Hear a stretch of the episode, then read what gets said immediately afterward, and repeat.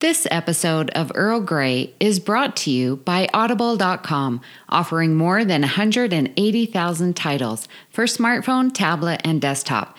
To get a free audiobook of your choice and help Trek FM at the same time, visit audibletrial.com slash trekfm and also by Enterprise in Space, an international program of the nonprofit National Space Society. Find out how you can help science and education and become a virtual crew member aboard the NSS Enterprise Orbiter by visiting enterpriseinspace.org. Hi, this is Robert O'Reilly. My name is Gowron. Honor to you and your house. You're listening to Trek FM.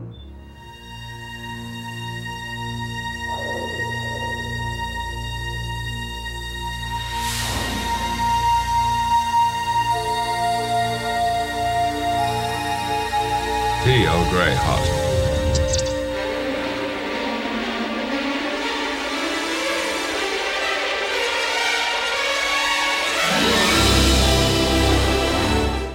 Welcome to another episode of Earl Grey. I'm your host, Amy Nelson, and joined with me today are Richard and Justin. Richard, how's it going today?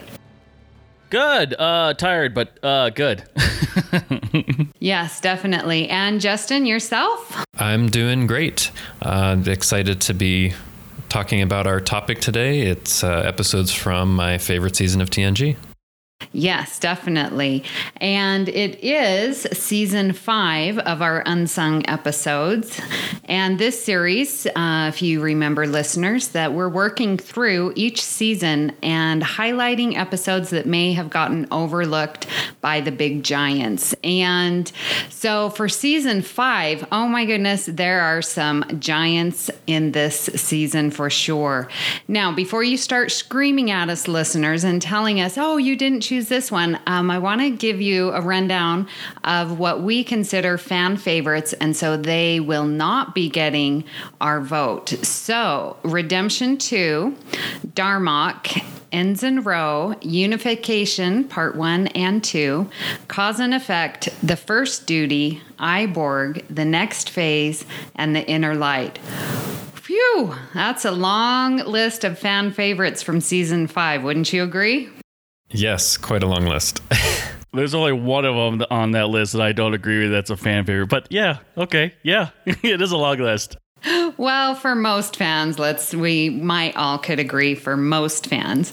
So, with those removed, I'm very interested to see what's been chosen. Again, these are episodes uh, that don't get as much love, and that we think you should go back for a rewatch. So, Richard, give us one of your episodes. Well, um, one of my favorite episodes, uh, probably of all of TNG, is actually The Perfect Mate. Oh, I absolutely love this episode. It gives a little bit more insight on Picard, but the the real acting comes from I, I, I'm gonna butcher her name, but I'm gonna I'm gonna try it. I think it's Famke uh, Johnson. Is it? is that Famke it?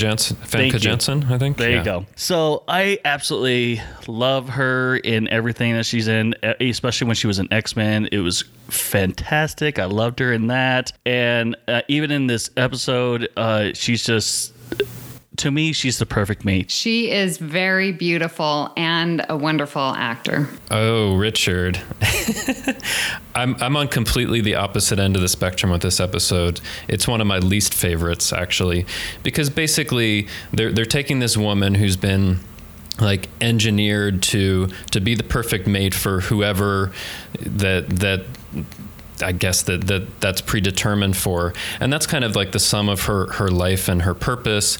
And the Enterprise is is um, is transporting someone for that purpose. I have quite a strong dislike of of this episode, actually. Okay, besides those, is it a good episode? Well, what I would say is I think there's some great acting going on, but like the fundamental concept and that the Enterprise is kind of transporting this cargo i mean this woman is like cargo that's in, in stasis. I mean i just find the whole concept kind of just a terrible idea. So aside from the basic concept of the episode the acting is is good. And you know i think they do a good job trying to sell it but I don't buy it.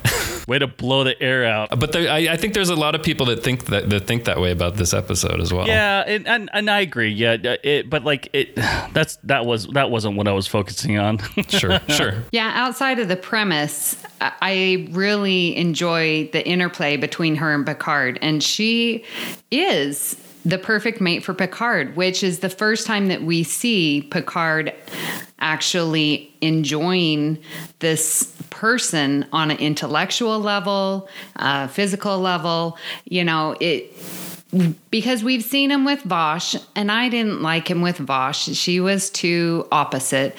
And then, of course, there's, you know, Dr. Beverly Crusher, which, yes, we know there.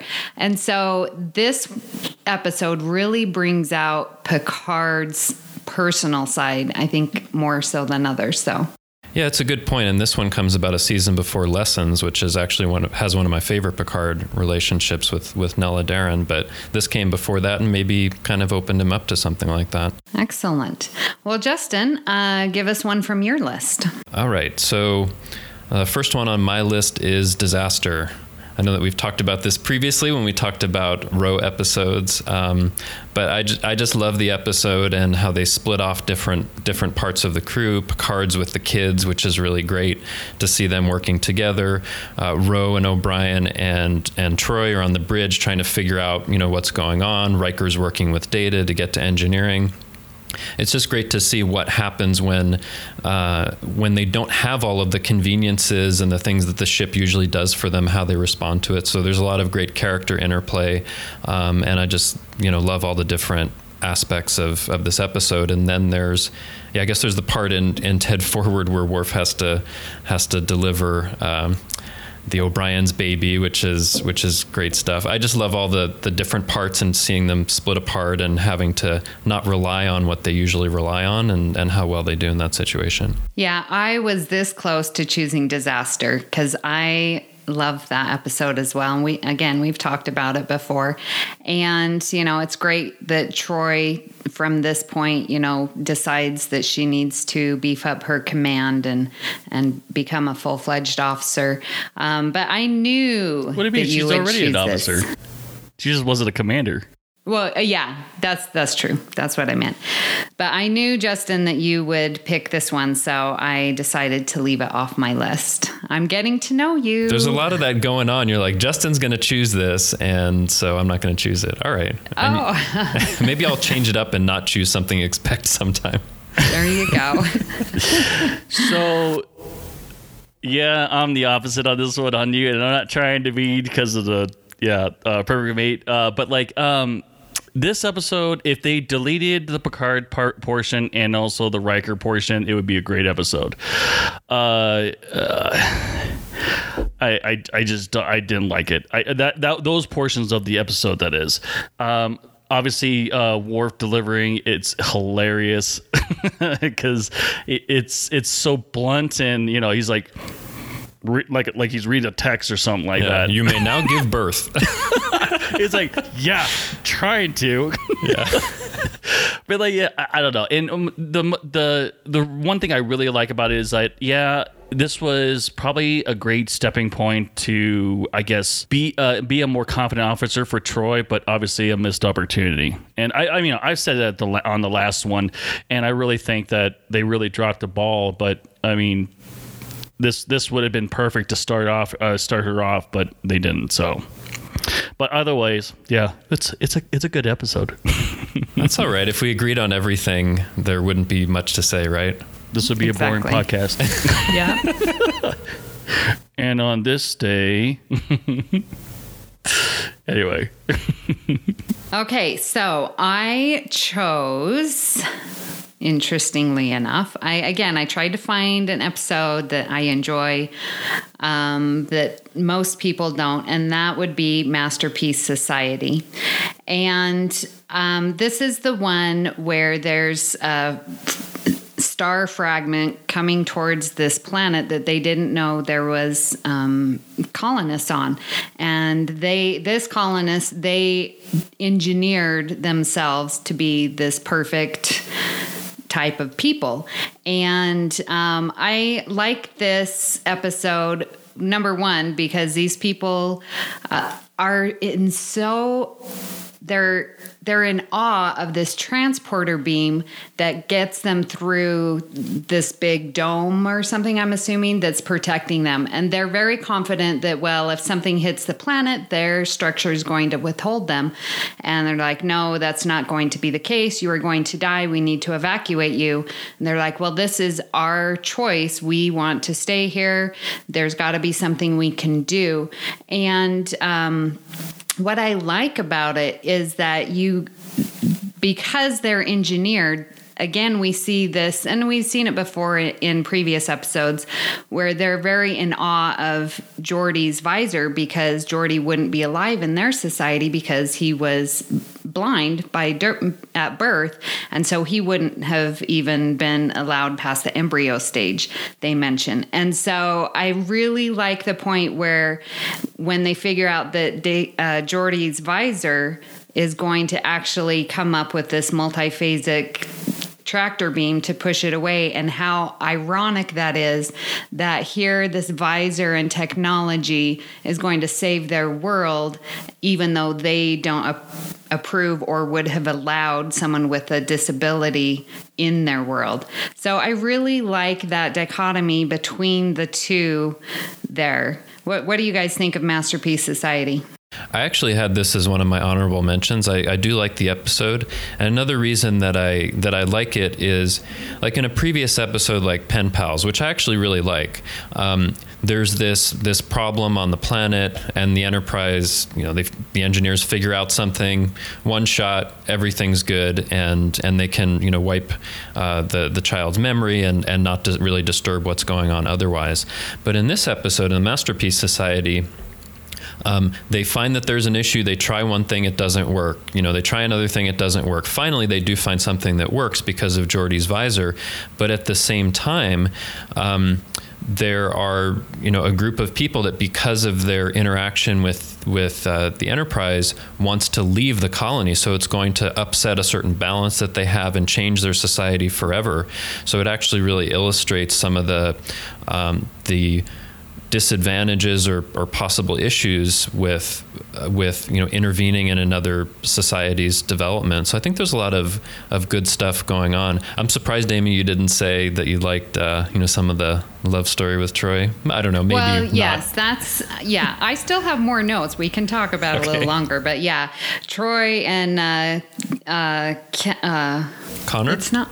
Conor. Yeah, I was like Cannon. That's not right. Yeah, Conor. Uh, yeah, she's uh, being quite flirtatious. That's always good to see. Um, but it's interesting because Picard is so against the idea of this society and having, you know, engineered that you're breeding these traits and you know, so, oh, well, you know, Conor is a good diplomat. Well, he was bred to be that way, and and Picard is just so against it. And it's like you're taking away what makes humanity that unknown principle. And and so again, I it's funny because you have the next gen which is this utopian society having a show about another utopian society and how they're criticizing it. So I sort of find that interplay interesting as well. What do you think, Richard?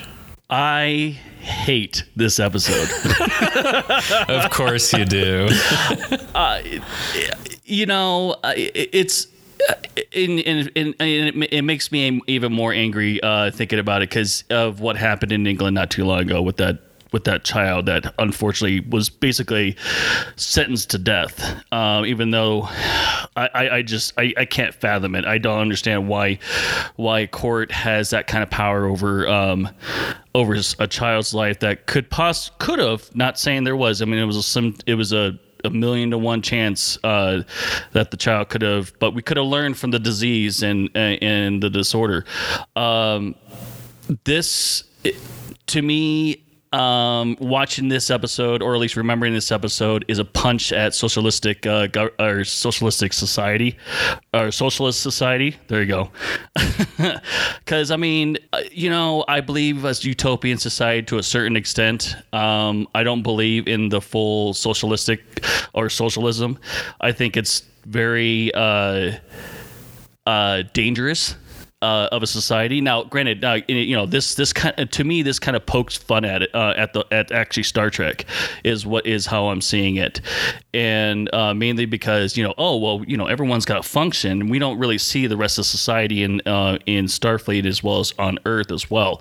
Yeah, apparently everyone's you know hunky dory. You know oh, yeah, everyone's all happy and everything. But what else? But w- there's got to be someone that's um, I guess. Um, not a part of the one percent. I mean, I, I, don't know. It's just this this uh, episode actually irks me a lot because I just yeah well, and they do come at it from a perspective this society does that, you know, if you have a disability, then that equals suffering. And I think there's a good conversation to have there that no, I mean, that is one way to look at it, but, you know, talk to anyone. And I think we all have some type of disability, uh, different degrees, but it, it doesn't always have to equal suffering. And so to come at it from this assumption that if you have a disability, then you're suffering, so we're going to terminate even before birth. Uh, you're right. It is very dangerous and an interesting discussion to have that I think Star Trek does well in general. You know, honestly, I don't believe that either. I actually don't believe that Star Trek uh, addresses that uh, very much because I really think that Star Trek. Um, it, it likes reflecting on other societies versus our own. And um, to me, I don't believe that. Uh, I guess addressing our own evils. I mean, I think Enterprise was the was the uh, was the only one that really, really uh, addressed uh, something like that, um, and that's part of the reason why I absolutely love Enterprise.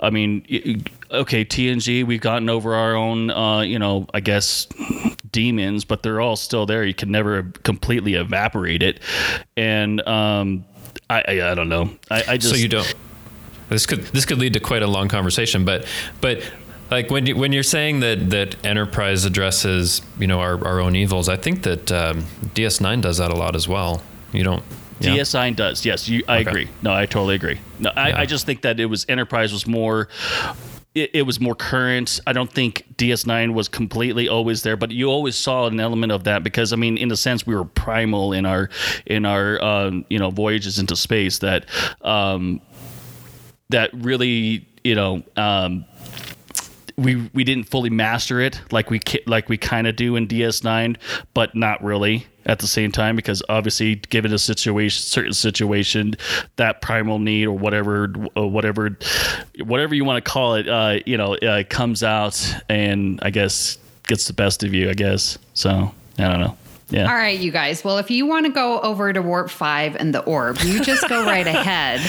But let me tell you my perspective on this. And I think what it does, what Star Trek does, and so I'm going to disagree with you, Richard, is that it talks about hum- humanity through different cultures and is assuming that the audience is smart enough to make those connections. So if they're talking about it with a different culture, then it's actually talking about our culture.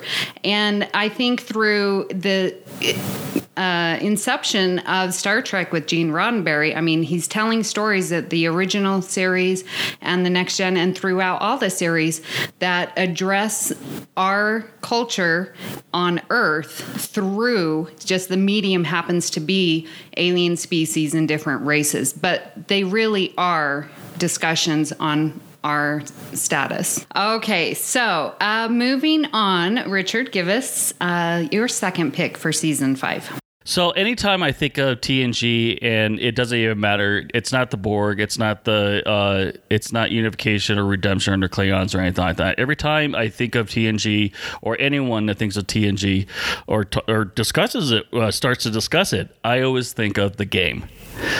Every single time. I don't know why.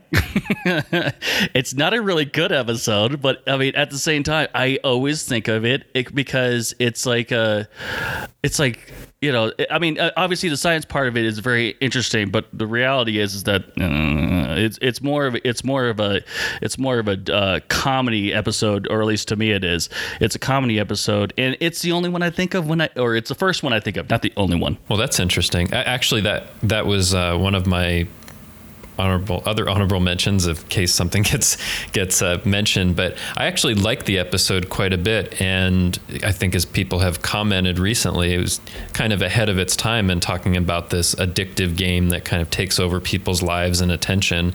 You know, doing that in the the, the 90s and not really seeing the seeds of that until until more re- recently in a social media age. But I think it's it's a great kind of story where it's one of the few times on the next generation where you see people doing things for entertainment and it's not on a holodeck. It's just like part of a personal device. And i think that's really cool. And if we were in the 24th century people would be doing whatever the extension is that that we do you know now for for you know smartphones or other you know types of entertainment that, that people get. So I, I just like seeing it through that that lens, and I enjoy the episode a lot, and and um, you know how the whole conspiracy goes through. Yeah. Yeah, it, it, it totally. Uh, especially when it comes to like, yeah, like you said, you know, cell phones, video games. I mean, shoot, I'm I'm I'm having dinner with my brother. and He's playing with a fidget spinner or something like that. Mm-hmm. Exactly. Yeah, we did cover this on Earl Grey 174. So we have definitely talked about the game, and, and I enjoy uh, this episode as well. Definitely with Robin Lefler. Yeah, we've got to say, Chris favorite. loves this episode. Robin Lefler. All right. Well, Justin, give us another one. Okay. Second episode that I had on my list. It's another one we talked about in our Ensign Ro um, episode, but I do like it a lot, and it's Power Play which is the episode where they visit a planet and there's some alien beings that end up possessing Troi O'Brien and and Data. I, I like the whole idea of of you know that there are these beings that are kind of imprisoned on this planet and they're trying to get off and they're trying to take over the ship and it also gives you know some of the, the, the the actors who are playing Troi O'Brien and Data some different kinds of things to do. It's very much out of character for them. I just enjoy the the whole thing all, all the way through. Plus, as I mentioned in our Ensign Ro episode, we get to see Ro at Tactical being awesome at so many different things. So yes, Power Play was my honorable mention, and I again thought that you might choose that. Um, wow, two so, out of two. yeah. so I liked it again because we're very used to Brent Spiner playing different characters, but we get to now have uh, Marina Sirtis and uh, Colm Meaney get to do this as well. And it's so fun to see them portray different characters than their normal O'Brien and Troi. So I really enjoy it for that. And it is a strong Troi episode. And when doing my research for this, um, David Livingston was the director, and he gave them some names for their characters. I don't know if you had seen this before. I don't know if I'd read about that. So their um, alternate ego names. Uh, Troi was Slash, Data was Buzz, and O'Brien was Slugger. So when they were referring to them in their uh, penal colony alter egos, then they would call them Slash, Buzz, and Slugger. And I thought that was pretty interesting. That's very cool. Keeps it straight. Yeah. yeah, because exactly. in the episode there is this thing where they're you know supposed to be from this old ship from the 22nd century, but they're actually these other beings. So yeah, I guess that helped to, them to keep it what was going on straight. Oh, that's cool. Richard, did you like Power Play? Oh yeah, I definitely did. Um, I was just trying to remember what I said last time. uh, but like, uh, yeah, I thought it was a good episode. Uh, you know, obviously uh, we get to see uh, a different range of uh, acting from them, and it's it's a very very good int- episode. Even though we barely see Ensign Ro, but um, you know we see her just enough. But like the real stars are Data, Troi, and um, O'Brien. Thank you. like, I was, I was like, oh, no, no, no, no, no, no. I'm, I was drawing a blank. Yeah, and when they're down on the, I think I mentioned this during that Ensign Earl thing. Of course, I would be talking about Troi, but um, when they were down on the planet the first time, and then these entities take control over them, and they're thrown back. Um, Marina Sirtis was the only one who did her own stunt, and when she fell back, she actually broke. I can't even pronounce what she broke, but she got injured from that. Broke a bone, didn't she? Or Yeah. yeah. I bet that was the last time she did her own stunts. Exactly. And the, when they were down there, She didn't the- fall right. she fell too realistically. I mean, Yeah. let's be honest. Funny thing that Riker was the one that was portrayed as broken something, broken a bone, and so that's why the alien didn't invade him. So, um, but also, I mean, Troi had uh, Marina had a difficult time with this, so she yeah got injured on that fall, and then when they were laying down on the the dust, they were on a different stage, and then all this dust and stuff, and they, she had to redo her makeup because it got in her eyes and everything. So, it's a difficult episode for her to shoot. So props to her for finishing strong. Now that makes you want to look up what uh, what she actually broke. Yeah, I, w- I was gonna look for for that too, but um, it's probably yeah, a I mean- tailbone. yeah, o- o- okay, coccyx bone, which I guess is like your toward your lower back. Isn't that Yes. not that literally your tailbone? I think it's like I a tailbone. so. Yeah, she must have Yeah. fell on her tailbone. Oops. Yeah. Thanks for Yeah. pronouncing it because I, I knew it. I just didn't dare pronounce Yeah, and it. it, and it says here that that um, you know in in the scene you could barely even see her face, so she she reflected afterward like, oh, I didn't even need to do that, and I broke Yeah. a bone. yeah. That's tough, but I mean, if I hadn't read that, I wouldn't have known because you know she throughout. I mean, there must have been some time that she had to heal or whatever, but um, you can't tell that there's any problem because she's she's doing the part so strongly. It's not like they're it's not like they're sitting down all the time. So I think she was fine. That's true. Yeah, if I think about the episode, she's mostly like standing up, moving around, doing stuff at displays. That's true. She wasn't sitting down really. So, okay, well, my second choice is Silicon Avatar. So, first, so let me tell you about the episode. This is the one with the crystalline entity, and they are going down to this planet. The colony pioneers are going to, you know, get on this planet, and the crystalline entity comes. They run into this cavern to get saved, and then the there's a person who has been researching the crystalline entity who was on uh, Om- Omicron Theta. Omicron Theta, I think, is Yeah. yeah. And so um, it goes through her. And so she doesn't trust Data because Lore was the one who brought it originally. And so, my first question before I go on why I like it do you know why it's called Silicon Avatar? To me, when I read that name, it has nothing to do with the episode, but maybe I'm missing something. Mm, it it's a good question. I mean, I don't. Is I it don't- referring to Data? Like, Um, well, you know, when when I saw that, I thought, you know, is it a silicon-based life form like you see a few times in Star Trek? But I don't think there's anything. I'm gonna have to look that up because I'm not sure why it's called that. Yeah, I don't know either. But so without that, um, why I really like it. Um, well, first of all, at the beginning, Riker's got some game, you know, with the uh, person there down there. He's So you don't mind that if it's a one one episode thing, huh? Exactly. yep. One episode's just fine. You know, he's going to bring the wine and desserts his favorite. I was like, ooh, you go. Um, but I like, I really, I was so sorry. And I just watched it. Um, the, the research, the one whose kid died on Omicron Theta, the old lady who's doing the research. Anyways, so she does is very resistant to data and just oh, from the get go. okay? I think I'm looking it up. Dr. Kila Marr, Uh, yeah. Kila Marr. I don't. I haven't yeah, seen it for a while. she immediately does not like Data, distrusts him, doesn't want to work with him, and even tells Picard, "I like to choose my own team and don't assign Data to my team." And um, so, what was interesting and what made it personal to me is that, as you know, I'm a school teacher, and I get siblings quite a bit of time. And so, what the doctor does is she's judging data based on Lore.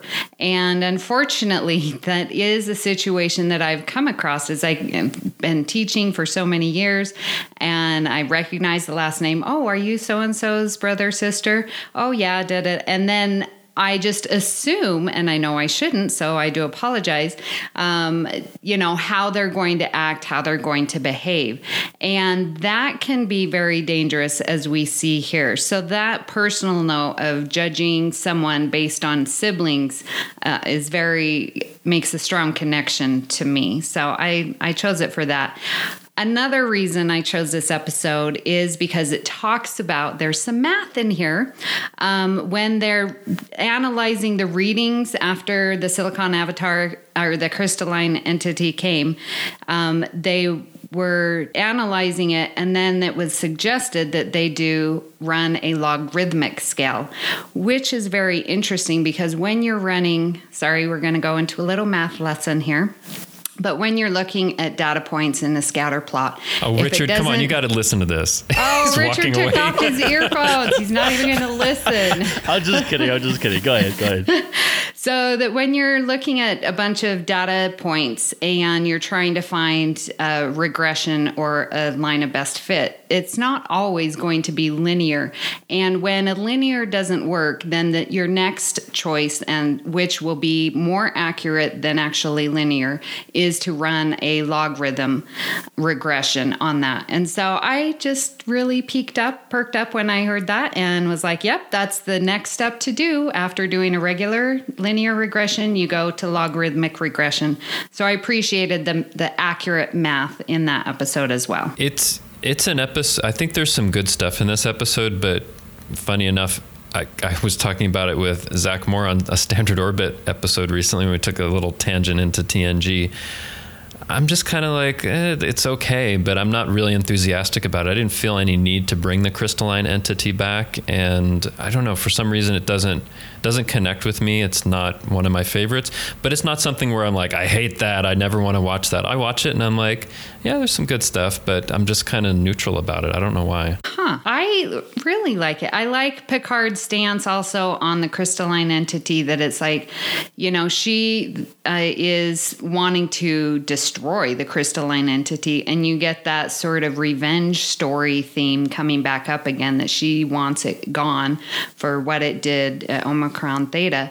Um, and Picard's like, it's just feeding. It may not have evil intentions. And so you're jumping to conclusion because you have not communicated with it or in any way, shape, or form tried.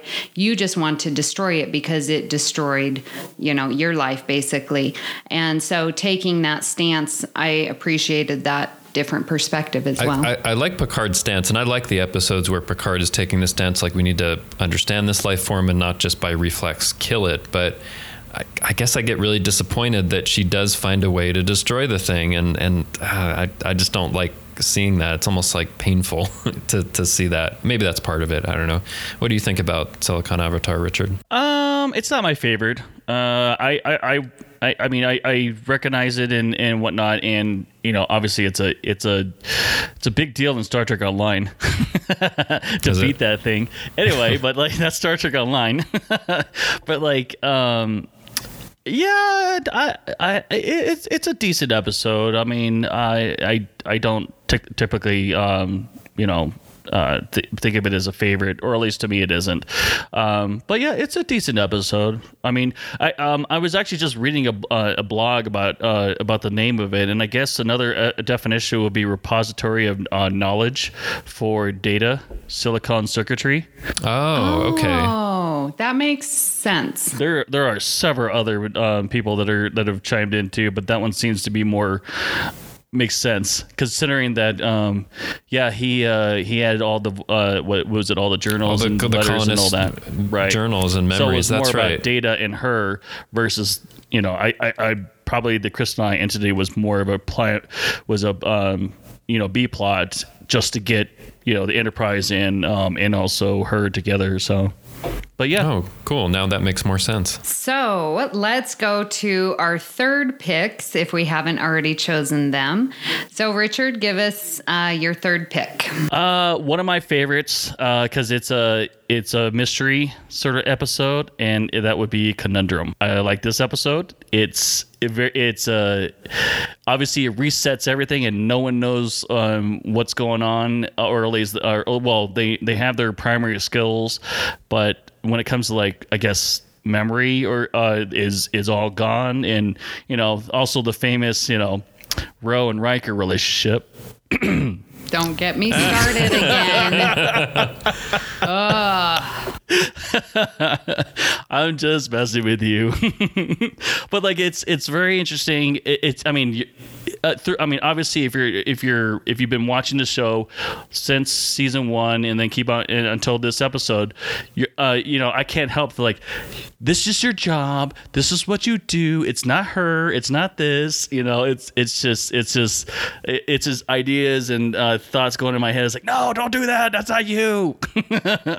but uh, it's a great episode. I love it for mainly the mystery and um, them trying to figure it out. Yeah, I, there's a lot that I like about that episode, but I, one of the things I really don't like is that you know the, the crew has lost their memories; they don't quite know what's going on. But like as an audience member, you see this guy McDuff that you've never ever seen before, and you know immediately there's something wrong with that. I wish they would have done it in a different way, so that maybe it was a shape shifting life form that would have taken over someone who you already knew on the crew, or something else. So, but like that always bothers me when I watch it. I'm like, I know, even the first time, like I know there's something wrong with this guy, and it just kind of ruins some of the mystery and suspense for me.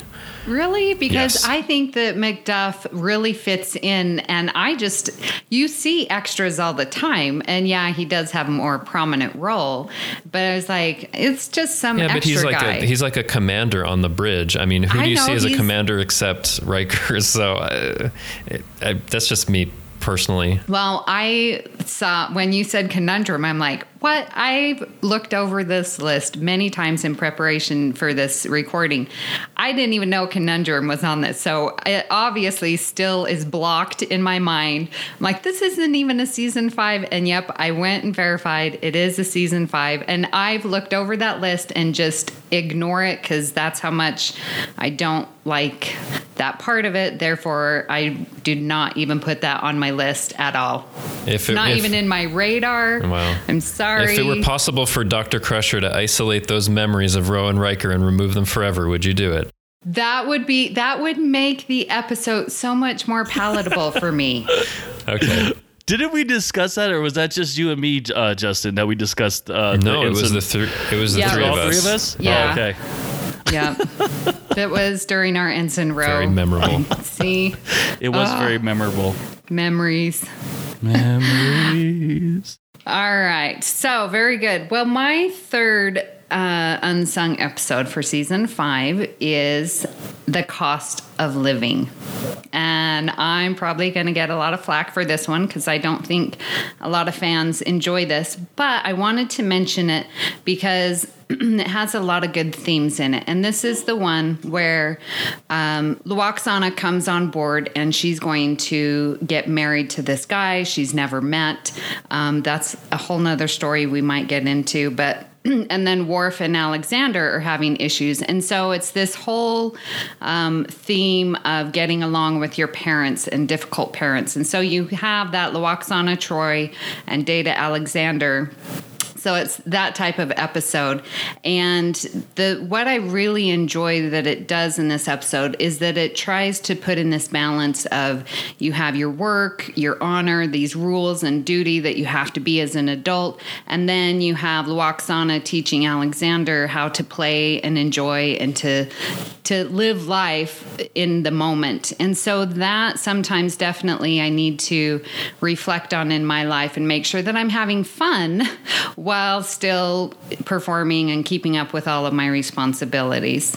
So, what did you guys think of the cost of living? Well, there are definitely some elements that I like. I actually really like the the Lwaxana Alexander parts where they're trying to kind of enjoy things and there's this kind of silly holodeck program, but I actually enjoy kind of that aspect of it. I think why a lot of people don't like it, and one thing that bothers me as well is the mud bath. You have, you know, Lwaxana and and Worf and Alexander in this in this mud bath, and it just something about it seems really inappropriate.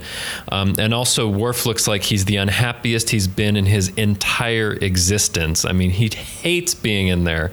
And absolutely, I, I love. you would think it's learn. mud. It's mud, so it's dirty. I know, but that that look on his face, it's like, oh, I hate this. Um, anyway, go ahead. No, you, you know, actually, uh, uh, so I like to uh, comment with memes all the time, but like uh, that face that he gives and it says Worf does not approve. I put underneath it, and that's what I always if I dislike someone's comment or whatever, that's what I always put, and it's that exact face where he's like where he's got that frown. But my, Michael Dorn is doing this through all these this prosthetic makeup, and he has such great expressions all the time. I I do love that, but man, it he, he's just so unhappy, and you know being together in this mud bath, it looks like they don't have they're like completely naked, and I don't know. It just there's some, and Alexander is this kid. It just seems so inappropriate and unnecessary. It just kind of ruins it for me, and I think for a lot of other people also. So you're not a fan of the mud baths. I guess you don't no. watch Suits then. Louis Litt's always mud bathing.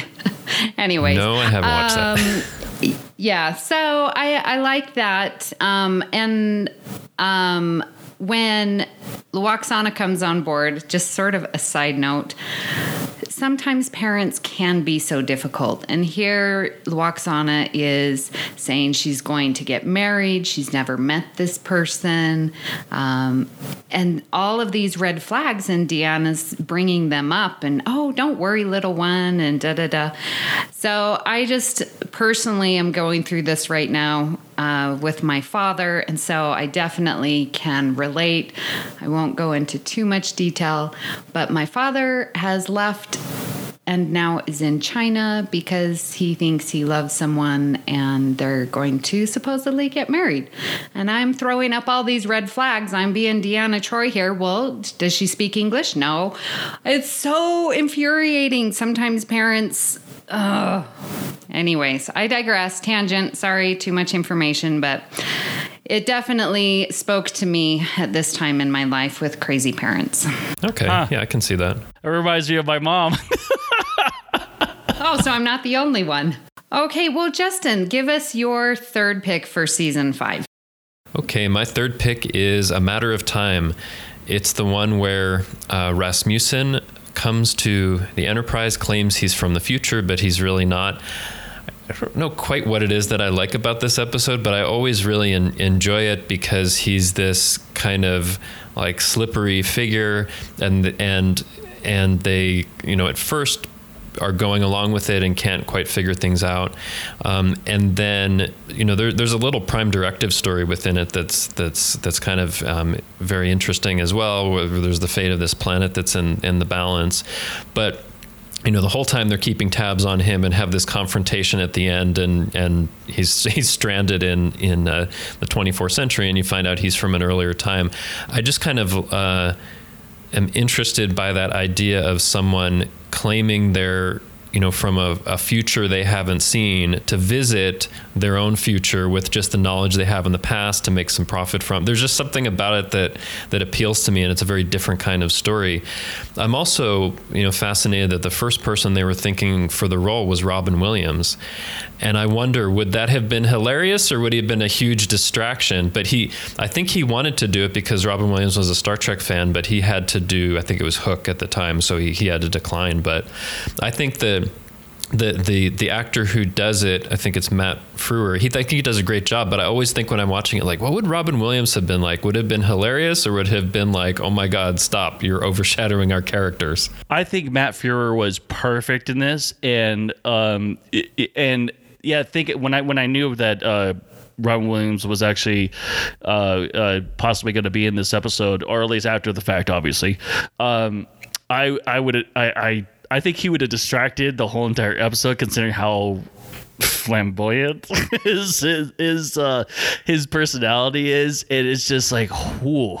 but you know what? They should have had Robin Williams in the Outrageous Okona as the comedian instead of Joe Piscopo. No, no disrespect to Joe Piscopo, but I think that Robin Williams would have been much funnier in that particular role, and it would have fit because it was that part of the episode to teach Data about humor and not like the the overarching guest character. I think about that too. Like Robin Williams would have been amazing in that one. If he brought it down a couple notches, yes. I don't think he would have to because like I think Robin Williams was you know one of the the funniest people who who ever did comedy and and if if he were in that teaching Data what's really funny that would have been that would have been great but they went more a little bit more toward a, a cornier kind of, of humor which was unfortunate but Yeah, but Robin Williams can do corny too. So I agree with you completely on that.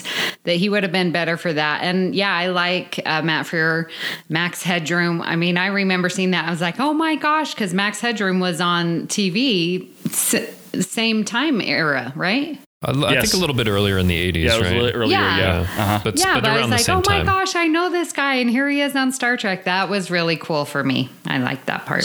So every time I see him, one of my favorite movies from my childhood is uh, Honey, I Shrunk the Kids.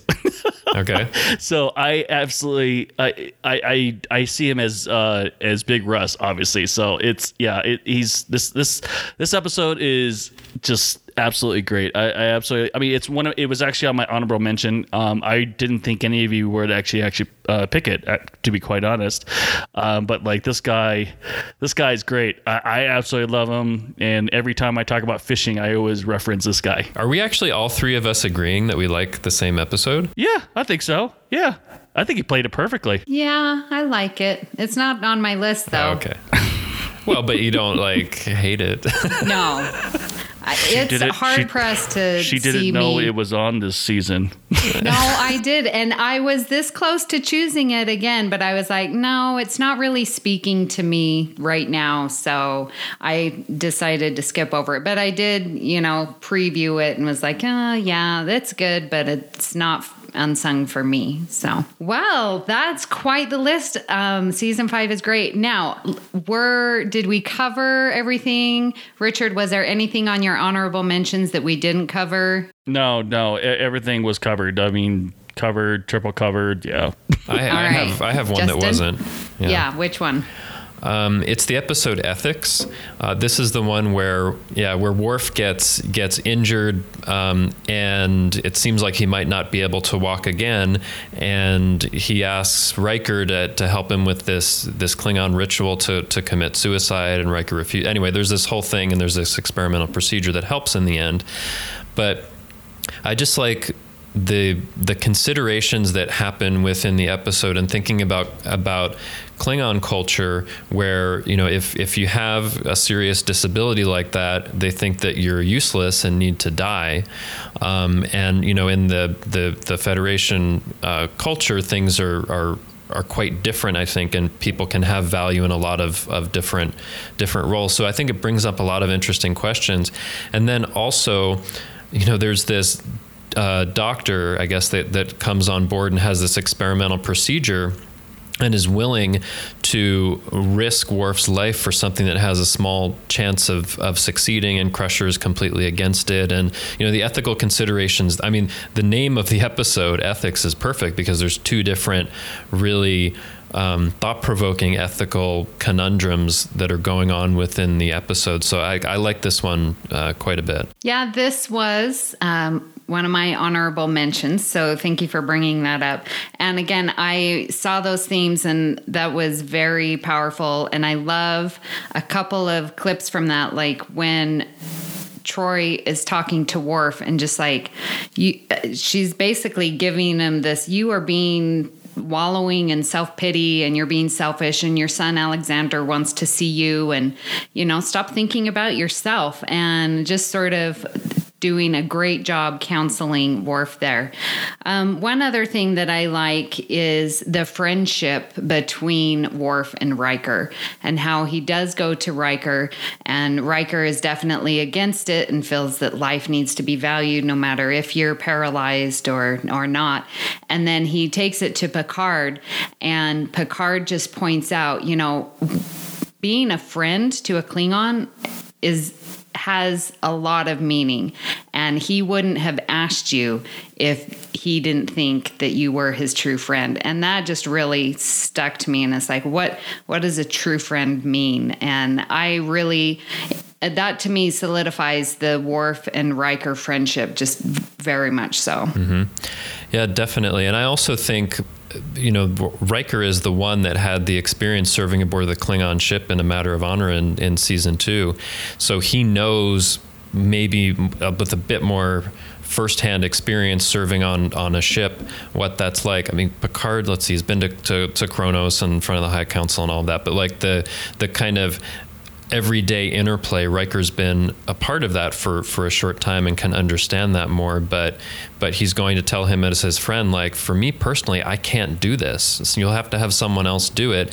And he has him kind of face up to the dilemma by saying, well, you need to have Alexander do it. And he's like, I can't do that. And he's really facing up to, to what that that means. So I think it's a it's a really great episode all around that tends, I think, not to be talked about enough. Agreed. Agreed. Well, um, just one more real quick mention, uh, honorable mention, is the Outcast. Um, that is also with season five. We did cover this on Earl Grey 165, so if you want to go back and listen to that, um, we covered that. But I just thought it was worth a mention uh, because it is a very good episode and again brings up a lot of uh, topics there. So we've gone through and had some amazing episodes that we've looked at. And so, what is your overall view of season five? How do you feel about it, Justin? Well, I think, as I mentioned toward the beginning, season five is my favorite season of, of TNG. A lot of it is because of the ones we excluded, like Redemption and Darmok and Ensign Ro and Unification, Cause and Effect. I mean, the list goes on. There's there's a lot of really kind of strong and powerful and different kinds of, of episodes, like something like Darmok and, and I, Borg and the Inner Light, I think in particular, well, and also Cause and Effect, are doing something different than you've seen in TNG or, or maybe in other parts of, of, Star Trek before. So they're very distinctive, very memorable.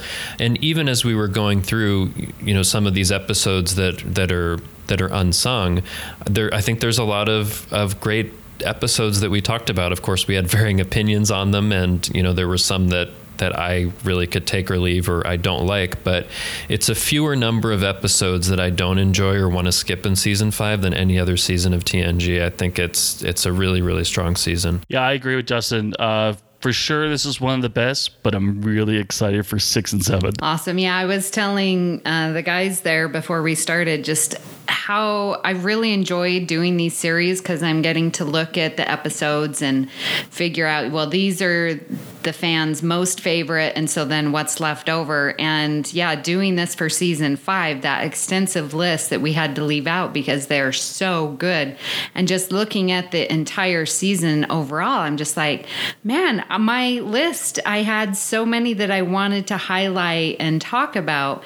And so that just is credit to this season. And as of right now, season five is is very strong for me. Yeah, looking forward to season six to see how that plays, how that compares to what I feel about season five. So, very excited for that. Well, it's been fun going over unsung episodes from season five of The Next Generation, but that isn't the only thing we've been talking about here on the network.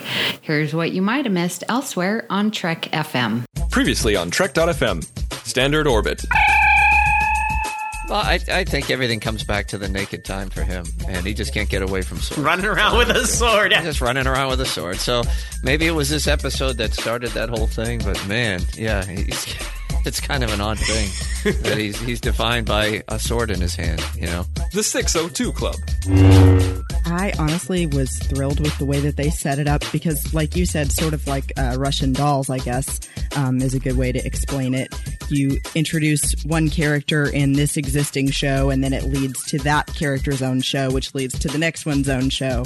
Continuing mission.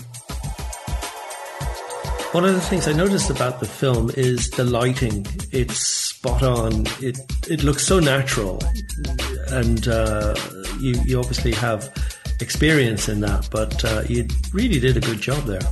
Well, thank you, thank you very much. It's very kind of you to say. Yeah, we, you know, we, we did our best with it. It's, you know, I'd like to take full credit, but it's probably just as much a fluke and, and good fortune as it is skill. You know, we, we, we did our best. We we've got some. Um, you know, a, a, some sort of prosumer kit that we were using. It was nothing super fancy, but it um, it wasn't sort of tabletop desk lamps either, you know. Uh, and yeah, um, you know, that's one good thing about, you know, shooting outside. I mean, there's pros and cons to that, of course. You know, one of the pros is you don't have to build any sets.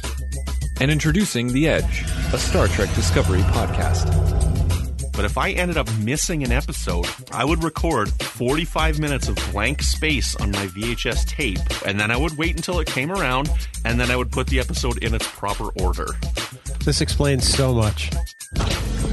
And that's what else is happening on Trek.fm.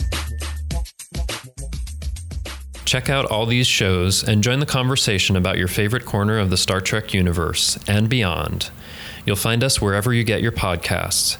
If you're an Apple user, be sure to hit the subscribe button in Apple Podcasts on iPhone, iPad, or Apple TV, or the desktop iTunes app to get the latest episodes as soon as they are published. And please leave us a star rating and written review. If you're not an Apple user, and you should be, we got you covered as well. You can find our shows on Google Play Music, Stitcher, TuneIn, Spreaker, SoundCloud, Windows Phone, in most third uh, party uh, apps, and you can stream and download the MP3 file from your uh, from our website or grab the RSS link. We'd love to hear your thoughts on today's show, and there's many ways for you to do that. The best place is for you to join the larger conversation in the Babel Conference. That's our listeners group on Facebook, and we all love the Babel Conference. Just type Babel, B A B E L, into the search field on Facebook, and it should come right up. If you'd like to send us an email, you can use the form on our website at trek.fm/contact. Choose to send to a show and select Earl Grey. That will come right to us. You can also find the network on Twitter at TrekFM and on Facebook at facebook.com slash TrekFM. So, Amy, where can people contact you on the internet? Well, you can, as I said, find me in the Babel Conference. I am also on Twitter at Miss Amy Nelson. And you can also find me on The Edge, which is Trek FM's podcast for the new Star Trek Discovery show. Richard, where can people talk to you? Well, they can also find me on the Babel Conference, pop in here and there. And I am also on Twitter at xransom. How about you, Justin? Well, you can find me on Twitter. I'm at TrekFan4747, where I tweet about nothing but Star Trek. And I'm currently tweeting out my TNG Season 3 rewatch. And you can also find me hanging around the Babel Conference on Facebook. If you'd like to keep all of our shows coming to you each week, you can become a patron of the network on Patreon. Visit patreon.com slash trekfm. That's P-A-T-R-E-O-N dot com slash trekfm to get all the details. Perks include early access to episodes, you get exclusive content, producer credits, and more available through our patrons' website, Patron Zone. It requires a great deal of money to produce, host, and distribute these shows each month. We really appreciate any support you can give us and hope that you'll join the team. Again, you can find the details at patreon.com slash trekfm. And at this time, we'd like to thank our associate producers, Justin Oser and Michael Huter. Thank you so much for supporting Earl Grey. So, Richard, why don't you tell us about a special giveaway that we're offering? Well, Amy, uh, this is just for all UK listeners. Um, give us a star um, rating and a review in Apple iTunes, and Lee will be donating a fantastic book. It's called Trekonomics. I recommend it. Justin recommends it. It's a fantastic book, and soon Amy will recommend it because she's going to read it sometime soon. Yes, and, I will. Yeah, exactly. So uh, definitely, you guys should uh, uh, give us that rating. Um, a random drawing will happen in September, and we'll let you know then. So, um, but we'd like to uh, read your comments, and it helps others to find our podcast when they're searching for it. So join us next time for another cup of Earl Grey. Worf disapproves. Make it so. great joy and gratitude.